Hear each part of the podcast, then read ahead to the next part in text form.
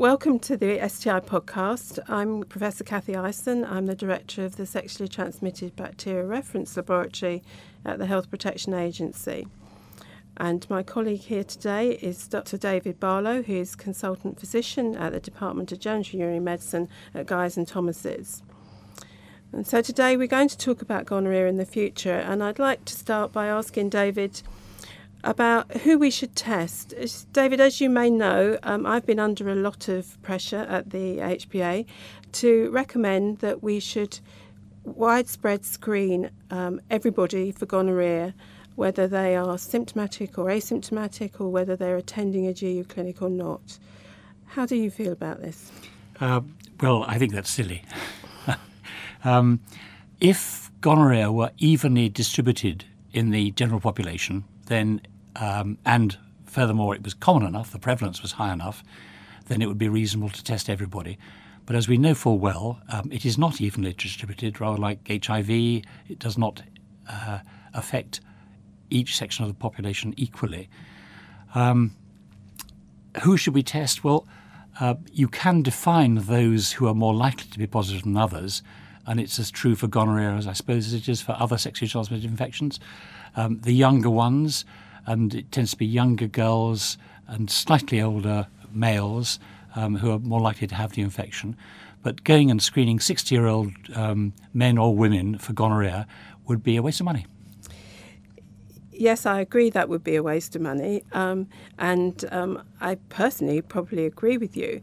But the evidence base for whether you screen or not screen is really absent. So although you could say that there um, is no evidence that we should screen 60 year olds, there isn't also no evidence that we shouldn't screen them. Well, um, the difficulty is we don't have prevalence data for gonorrhea. Mm. We have incidence data, but we don't have prevalence data. Now, there was a big study done in South London, um, combined Guy's, King's, and Thomas's, um, published in the British Medical Journal in 19. 1998 or thereabouts, uh, where we got incidents broken down by um, area of residence, but also by age and gender. And um, it is possible, and you won't maybe like me saying this, to convert incidence to prevalence by doing a little very simple um, computation. If you uh, work out, if you th- have an idea of how long people are likely to be infected, so we have actually hard data on this, which we've published on um, the infectious period of gonorrhea in men, which um, has a median, I think, of uh, eight or nine days. Obviously, there's a range, and it's, it's a skewed curve, but you, you can get an idea. If you once said, for instance, that the average person, male with gonorrhea, will have his infection for two weeks, then you can work, if you know what the incidence is, how many cases per year, you can work out, in fact, how many people are likely to have gonorrhea at a given time. Um, and using those data, admittedly they're out of date now, but we could generate the same sort of data. We can say that um, the number of the incidence of gonorrhea in over 55 year old women in South London is 4 per 100,000. The prevalence, and if you give women a longer infectious period of, say, um, a couple of months, which is very generous, that's going to still make it um, less than 1 per 100,000 prevalence. Now, you spend a lot of money screening that um, population, and um, it also wastes a lot of money, I think. Um, yes, I can't help but agree with you, but I think most of us would agree that young people are the people that should be targeted. Um, and so, one of the uh, directions of testing or screening that that has uh, occurred over recent years, and I think is in, going to increase, is is testing um, within screening programs such as the chlamydia screening program um, and whether that actually should include gonorrhea or whether it shouldn't. Um, now, the group that we put together to look at the evidence for that showed that there is actually no evidence base for that. Doesn't mean that you shouldn't do it, but it means there's no evidence base. Um, and it's actually, of course, being driven by the commercial tests, which test for both anyway. So, do you have any um, thoughts on that? Well, yes, I, I think uh, I, there I think we do have good data on the incidence and, and some data on prevalence of chlamydial infection in, in different age groups. Uh, what we can say is that chlamydia is measurably more common than gonorrhea in these. Uh, yes. um, and we get back to the age-old bit that is where all the medical students switch off, and I think all the qualified doctors tend to switch off as well when you start talking about the importance of prevalence on um, the significance of your testing program. If you test uh, a population that has a very low prevalence of disease, um, then assuming that you're going to get any false positives, then that number of false positives is going to, as a percentage of those tested, is going to be much higher. Mm. And um, this has real, um, this this has real uh, carries with it real problems. Um, I got interested in this uh, some five or six years ago when I was having a succession of ladies attending my clinic who really you wouldn't have picked out as likely um, gonorrhea people. Now I to accept, and I've had to learn over the years that almost anybody can catch gonorrhea. But when you have 55 uh, year old women uh, coming in having been tested uh, for gonorrhea along with their chlamydia screening when they simply went in for a cervical smear test, when there is no indication they should have gonorrhea, their partner hasn't got gonorrhea, um, and yet they've been told by the practice nurse that they've got to be treated for gonorrhea and go to the, the, the local GU clinic. Mm. I mean, there are serious downsides to universal testing like that. Mm. I, I, think we, we should be screening people, and um, the question of whether we screen those who go into uh, an STD clinic, for instance. Mm. Um, I, I don't know if you and I would agree. We probably would agree about that. I think we would agree about um, STD clinics because I presume that you're talking about women who attended um, your STD clinic, presumably for care. Um, and I think there are issues around prevalence um, in that population, but there are, I think, even bigger issues around prevalence in people who are not attending for STD care, who haven't taken themselves to an STD clinic or a GUM clinic, um, because we have very little evidence um, of what the prevalence is out there, and we have even less evidence about the geographical variation, which I think most of us believe believe occurs with gonorrhea that doesn't occur so markedly with chlamydia. No, I think that's right. Um, I've always had sort of a, a, a, a firmish conviction that uh, cases of gonorrhea aren't just going to hang around in the community and not be discovered. Um, if there is a service available, which there is, and it's uh, the evidence, such as I've, I've seen, is that it is accessed by most everybody who needs to uh, access it. Um, then cases of gonorrhea will rise to the surface. They will they will appear, and um, the thought of there being a great population of people with gonorrhea who simply aren't either getting symptoms or not or ignoring their symptoms and are sitting out there in the community. I just don't believe that. I think that under certain circumstances, people will have their gonorrhea for longer before they get treated. Um, but I don't think there's a large untapped. I mean, at any given point, there will be a number of people who've got gonorrhea who don't know they've got gonorrhea. They're in their, during their infectious period, their incubation period. Um, but they will, as I say, rise to the surface if that's the, the, the metaphor that I should use.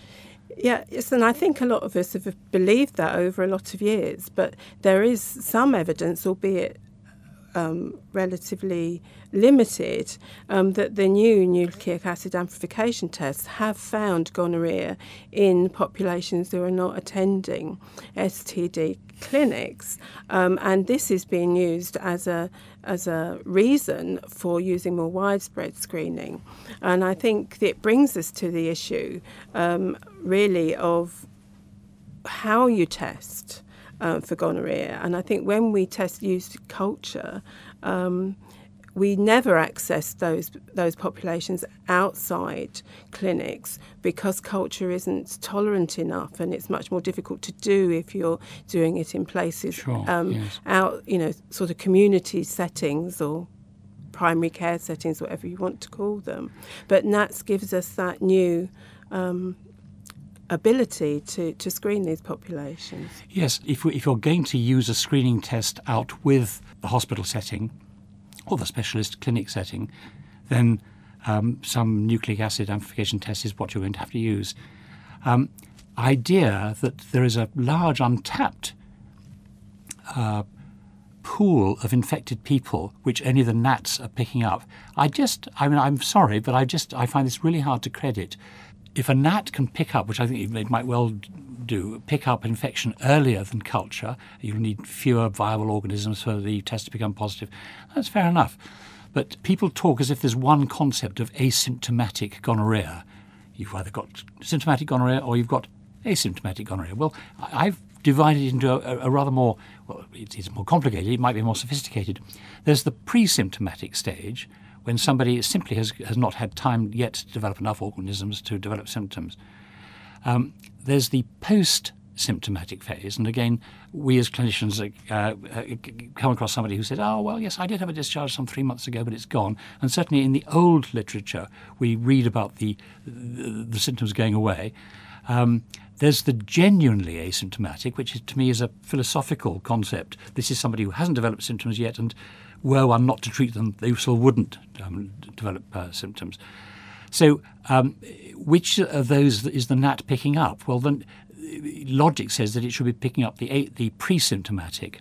Now we we have good data on, on, on the incubation period of gonorrhea, and it's um, the median incubation period I think is about um, is about uh, five and a half days. The median is um, going to get this right. Um, I think the the mean is five and a half, and the median is, is eight. I think that's what that's what, what days. So sure, you can have somebody who doesn't develop their symptoms for three weeks. We've seen such cases, but um, the idea that there's a whole pile of people whom the NATs are picking up, who've got gonorrhea and who aren't developing symptoms, it doesn't doesn't mm-hmm. um, ring true to me. Well, I think this is an area where we're obviously going to need to do more studies, and I think the NATs give us the opportunity to do that. Um, and I know that many people feel that I've changed my mind and have been. Uh, a total supporter of culture, um, working in a large London clinic for most of my career, um, and that I've been reluctant to move over to NATs. Um, I think this is a slightly um, wrong impression. My concern has always been that the evidence base for using NATs um, needed to be there before we moved ourselves um, uh, totally over to NATs. Um, and of course, the, the reason for maintaining culture also involves the antibiotic resistance, which we can come back to. Um, but I think even uh, now, even I um, have to admit that um, there is an evidence base that shows that, particularly for the rectum, um, that culture is insensitive. Now, we probably already knew that, yes. but I think now we have the data, and I think the concern that NATs might be cross reactive can be tempered by using confirmation and the evolution of the better tests. Yes. And of course, then it raises the whole issue of the pharynx, which I think the data is accumulating for that as well. No, I agree with you. I think the data are, strong for both rectum and, and, and for the throat. And uh, like you, I, I seem to have spent the last five years lecturing around the world on NATs versus culture. But um, no, there is a place for. And I'm not bothered about the sensitivity of, of, the, of the nucleic acid uh, amplification tests. I think they have got an important role to play in extragenital sites. I'm bothered about the specificity, and that's, that is the, the, the difficulty. I'm bothered about the false positives. Um, if you're dealing with a uh, a highly and regularly infected population, say uh, um, uh, gay men in San Francisco or in parts of London who are catching infections on a regular basis, I see them in my clinic on a daily basis, then in a sense the the odd false positive isn't too isn't too worrisome. I mean, every bad result is bad is is is is is, is something much to try to avoid.